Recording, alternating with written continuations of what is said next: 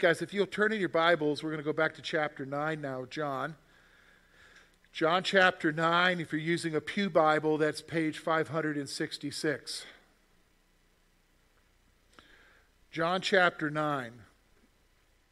Now, we're going through the Gospel of John. Remember, we're taking it section by section. Our overall point is, is to meet Jesus, but also to learn about ourselves as we're meeting Jesus. We're in that section of John chapter 7 through 12 where Jesus is meeting outright hostility and unbelief, and we've talked about that a little bit. We got into chapter 9, and Jesus is dealing with the situation of a man who's born blind. He's answered that question for us. He's brought healing to that man. He's operating out of our boxes. I'll talk about our boxes here in a moment. But we're going to see today that sometimes when God works out of the box, he not everybody's going to accept that. So again, we're going to deal with people who don't want to believe. But let's talk about our boxes for a moment because this is where you and I tend to be at, and this is where a lot of people around us are at.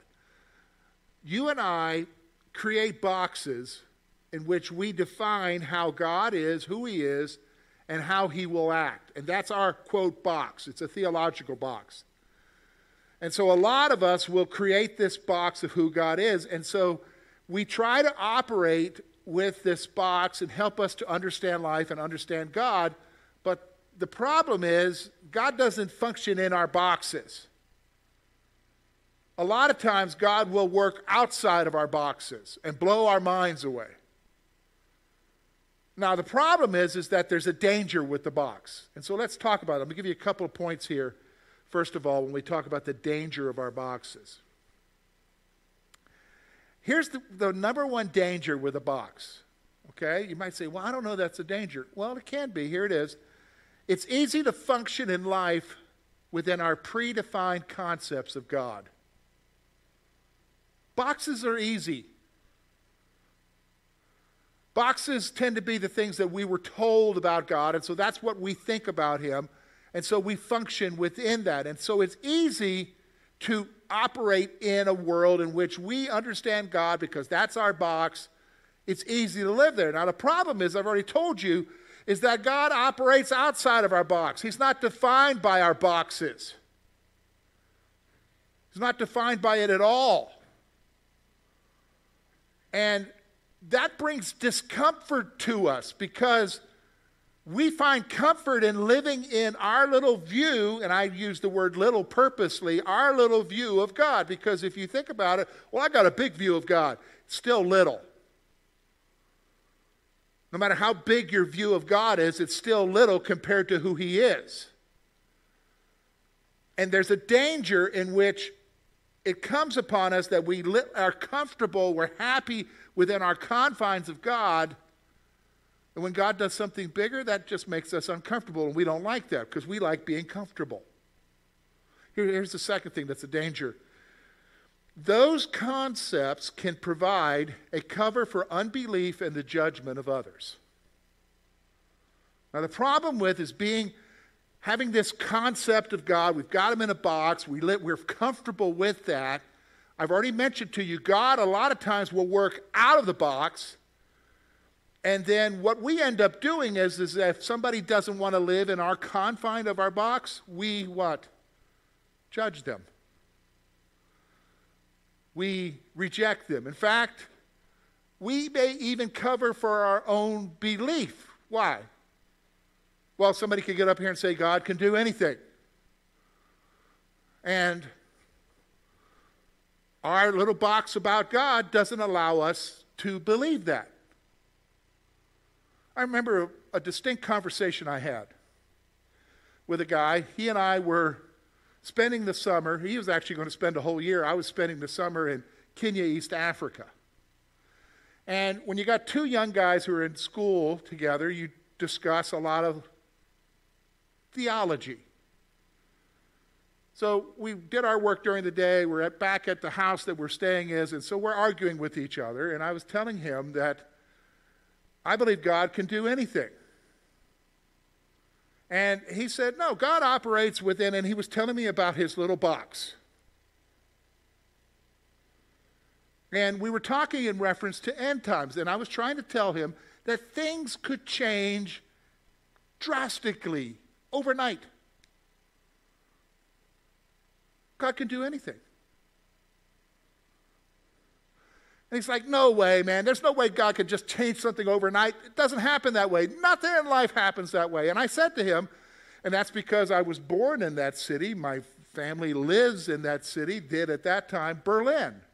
And at that time in 1989, in the summer, early summer of 1989, Berlin was divided into two parts. There was the Allied part, US, British, and French, and then there was the Russian part in the midst of East Germany.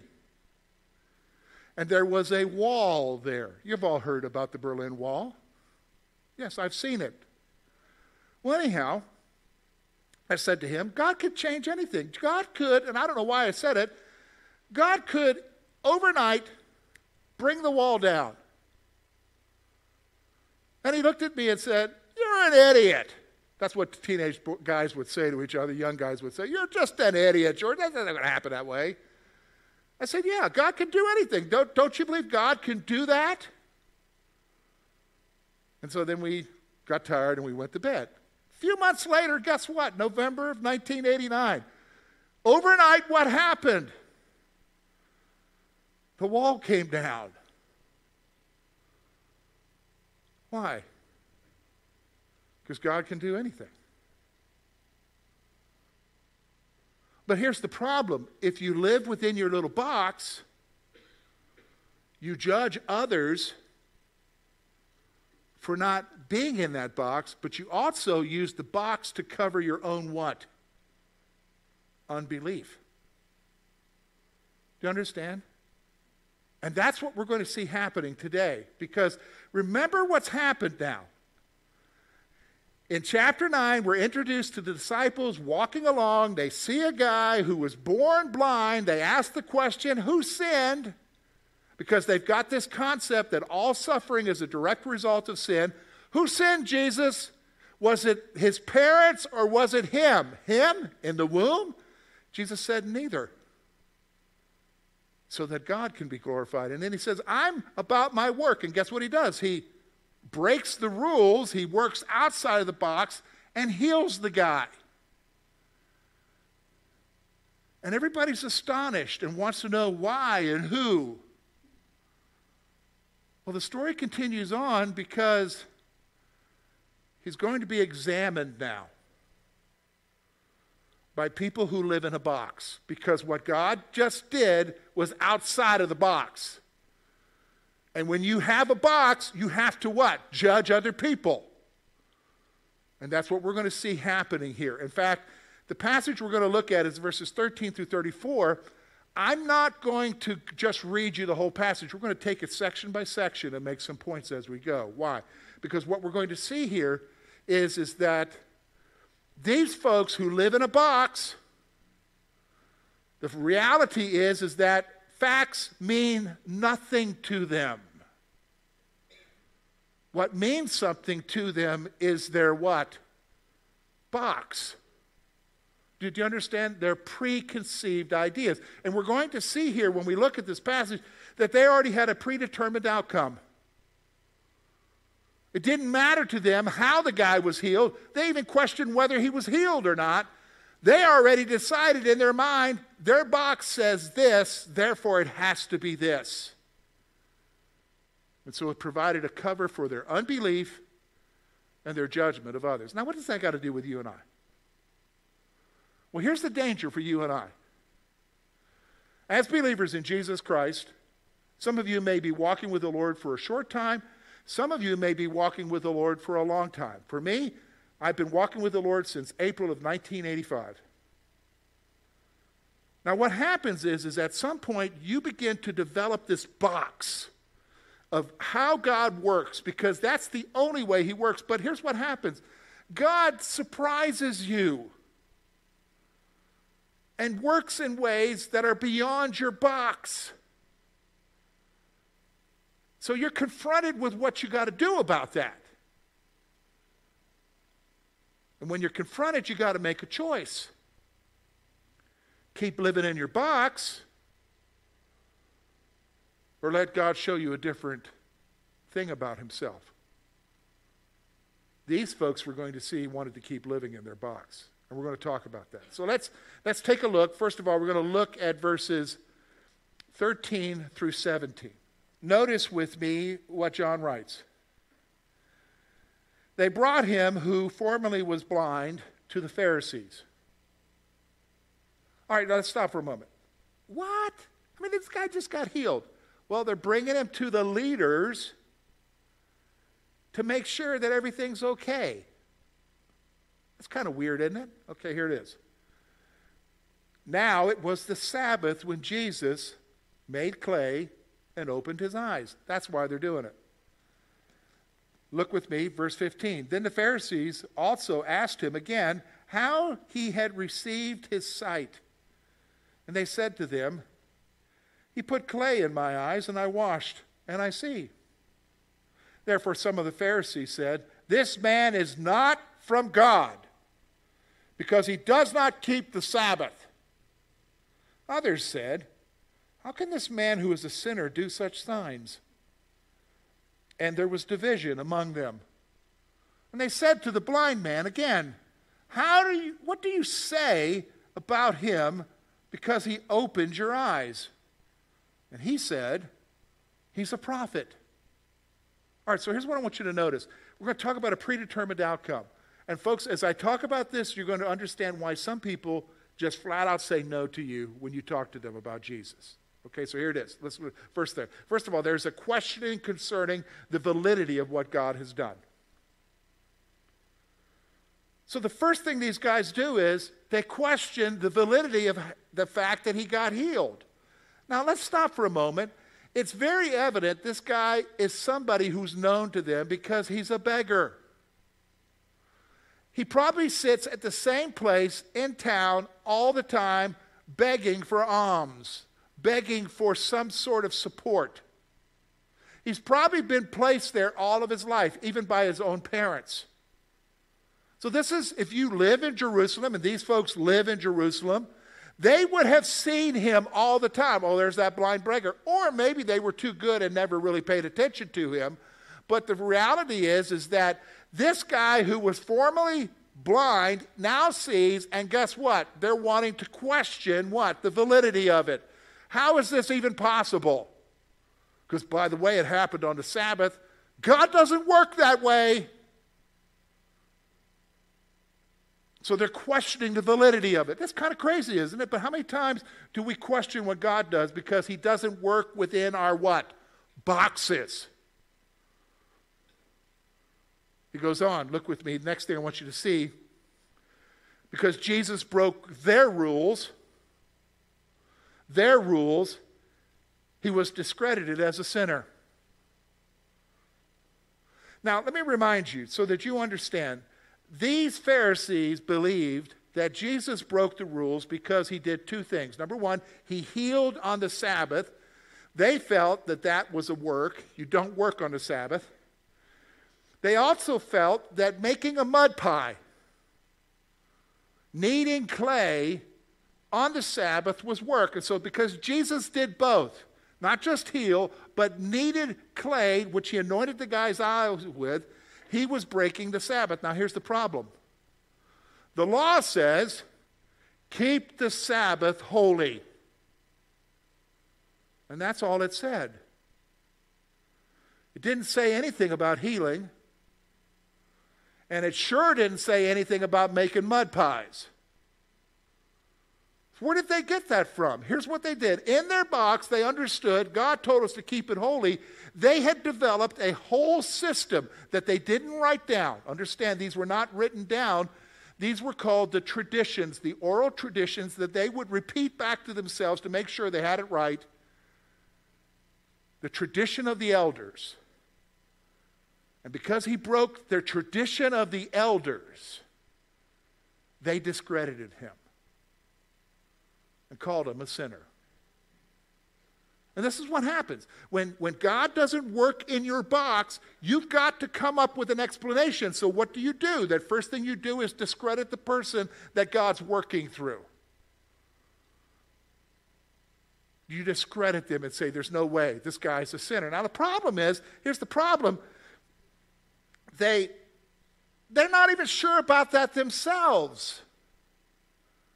Because their box said only God can do good works. And if this guy's a sinner, how's he able to do good works? See, you need, do you see what I'm saying? They, the box they're living in has problems. Because you can't truly define God, no matter how good your box is. Here's the next thing I want you to see. Third thing I want you to see there was a denial that God even worked. We see this now over in verses 18 to 23. Notice with me now in verse 18 to 23. They're not even sure if the guy got healed. Look at what it says, verse 18. But the Jews did not believe him concerning him, did not believe concerning him that he had been blind and received his sight until they called the parents of him who had received his sight. And they asked them, saying, Is this your son, who you, who you say was born blind? How then does he now see? His parents answered them and said, We know that this is our son and that he was born blind. But by what means he now sees, we do not know, or who opened his eyes, we do not know. He is of age. Ask him, and he will speak for himself. His parents said these things because they feared God, feared the Jews, for the Jews had agreed already if anyone confessed that he was the Christ, he would be put out of the synagogue. Therefore, the parents said, he is of age. Ask him. All right, so here it is. They're, they're, they're, dealing with this guy. Think about this. Here's a guy who's been blind since birth. Everybody knows he was blind. Now he sees. They're trying to discredit the fact that Jesus did it. So now what do you do? You, you, they're exasperated because their box is falling apart, so therefore he probably was never healed. How do you know he was blind? Go call his parents. Think about this. So they bring the parents in. Is this your son? Yes. Has he been born blind? They probably were like, Well, you know the answer to that. Yes, this is the guy. How did he get healed? We have no clue. Who did it? We don't know. You ask him. He's of age. What does that mean? He's of legal age according to Jewish tradition concerning the issue of witnesses and who stands for who. You ask him, he'll answer for himself. They also did it because they were afraid. Why? Because if they weren't answering within the box, they were afraid of getting kicked out of the synagogue. This is what's happening here. So here's what I want you to see there was a denial that God even worked. When you can't explain it in your box, then it must not have happened. When you can't explain it, it must not have happened, even though it's pretty obvious that it did. There was a denial. Then, here's what else happens. Look with me now at verse 24 through 34. This is our big section. Look with me. So they again called the man who was blind and said to him, Give God the glory. We know that this man's a sinner. He answered and said, Whether he is a sinner or not, I do not know. One thing I know is that though I was blind, now I see. But they said to him again, What did he do to you? And how did he open your eyes? And he answered, I told you already. And did you not listen? This is a bold guy, isn't he? did you not listen? Why do you want to hear it again? Do you also want to become his disciples? Boy, that must have flown. It didn't. Then they reviled him and said, You are his disciples. We're Moses' disciples. We know that God spoke to Moses, As for this fellow, we do not know where he is from. We know that God, okay, the man answered and said to them, Why? This is a marvelous thing that you don't know where he is from. yet he has opened my eyes. Now we know that God does not hear sinners, but if anyone is a worshiper of God and does his will, he hears him. Since the world began, listen to this point he's going to make here. Since the world began, it has been unheard of that anyone opened the eyes of one who was born blind. If this man were not from God, he could do nothing. Then he answered and said, They answered and said to him, You are completely born in sins. Are you teaching us? And they cast him out. What's going on here? Again, a predetermined outcome. Let's see. Final points here I want you to see. Here's what's happening. When God's work cannot be denied, the manner of the work is questioned again. So their point was, oh, he was never healed. So they called the parents in. Was he born blind? Of course. How did he get his sight? We don't know. Ask him. Okay, so he, he obviously did. How did it happen? And he's like, whoa, wait a minute. I've already told you. How many times do you want me to tell you? Do you want to be his follower too? The guy's being sincere because he really doesn't know what's going on here. The fact, what he knows is, is that I was blind and now I see. All he knows is, is God did a miracle. Jesus did a miracle. And he who was never saw anything in his life before is his eyes are open and he now sees. So the reality is, is that when it cannot be denied, guess what? When they cannot be denied, they question how the work happened. Okay? Here's the next thing I want you to see. The issue of credibility emerges as the work cannot be explained away. So now they want to question the credibility of the work. Well, it must have been something evil that happened because the guy's a sinner. Well, here's how the guy responds. And he responds in a very accurate way. He says, Since the beginning of the world, have you ever heard of anybody receiving their sight like this? Now, here's what he was doing. Remember their box? They said they were who? The disciples of Moses. Now, if you and I were to go to the Old Testament, I already did this, and we would search of how many healings of blind people were there in the history of Israel, or from the beginning of Genesis up to Malachi, how many healings of the blind there were, here's what you're going to find. In all of the years of the prophets and the great kings and everything, here's what you're going to find. There not, is not one single healing in all of the Old Testament, ever, of someone being healed of blindness. Now, what you will find in the Old Testament, in the book of Isaiah, is a prophecy who states that the Messiah, when he comes, will give sight to the blind. So their very box tells them that the Messiah, the Christ, who they already predetermined that Jesus couldn't be, is the one who gives sight. What an answer from this guy, right?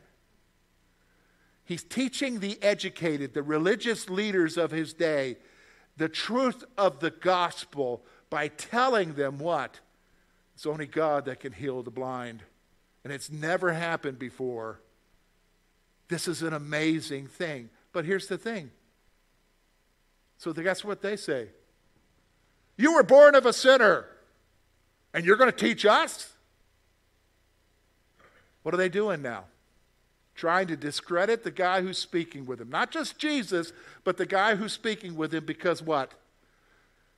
We have our box. And we know this to be true. But here's the thing God doesn't work in the boxes, does He? Aren't you glad for that? Aren't you glad God doesn't work in our predefined boxes? And that He can do anything He wants? Here's the final thing Even though the work speaks for itself, it was rejected. That's unbelief, folks. Even though the work speaks for itself. What do you mean? Jesus heals a blind man. This hasn't occurred in their history of their nation from its founding, from the beginning of the books that they hold to, and they reject. Even though what they hold to says there's only one man who can do it that's the Messiah, that's the Christ. And so they reject. Now, what, what, what's the significance of that? Here, here's the thing I'm going to tell you this again. If you're like me, you get to the place where you have people in your life that you want to share the gospel with. You want them to know about Jesus. I'm going to tell you right now, it doesn't really matter how many facts you present to them. If they don't want to believe, they mean nothing. Did you understand what I'm saying? They mean nothing. There was, there was a, back in the, uh, the 1700s, there was a French philosopher, atheist by the name of Voltaire. Voltaire said if a miracle occurred in the main square of Paris and thousands see it, I would not believe it, he said, because I don't believe in miracles. Even if thousands saw it. What is that? Unbelief. Living within your box, but guess what? God doesn't live within our boxes, does he? So, how do we apply this to our lives? This is about people who don't believe, but how does it apply to you and I? Remember I told you the danger? The danger I told you was is that these concepts, those concepts can provide a cover for unbelief and the judgment of others. You and I can find ourselves believing and defining ourselves by some theological box in which we believe that only God can act within this box. But the reality is, is that God transcends our boxes. And sometimes in our lives, He does things that don't fit in our box. Now, the danger is is that you and I can find ourselves, even though we know Jesus, even though we're sure of our salvation, we can find ourselves judging and even struggling with unbelief because we've made our box too rigid. And what I'm calling you to is, is don't make your box rigid, but allow it to be expandable. Do you know what I mean by that? It's because hopefully your box is expanding that every day as you grow in Jesus until you go to be with Him, you're learning more and more about Him. And it grows your box in understanding. I'll give you a practical example. So, Lori and I, We've been married since 1993, so that's going to be in June this year, that's going to be 29 years, okay? Now, when we got married in 1993, I thought I knew everything about her. She thought she knew everything about me. Here we are 29 years later. I have no clue about her. And I think she still thinks she knows me, but she has no clue about me. Why? Because the boxes we create for ourselves don't truly define who the person is, do they? But here's what happens with 29 years of a marriage, hopefully those boxes are what? Expanding, flexible because we're open to somebody doing something. And sometimes she does stuff and I'm surprised by. I know I surprise her and anger her too. So, but the reality is your boxes need to be flexible. Or you're like these guys who can't believe that a blind man was made able to see. Something to think about. Let's pray.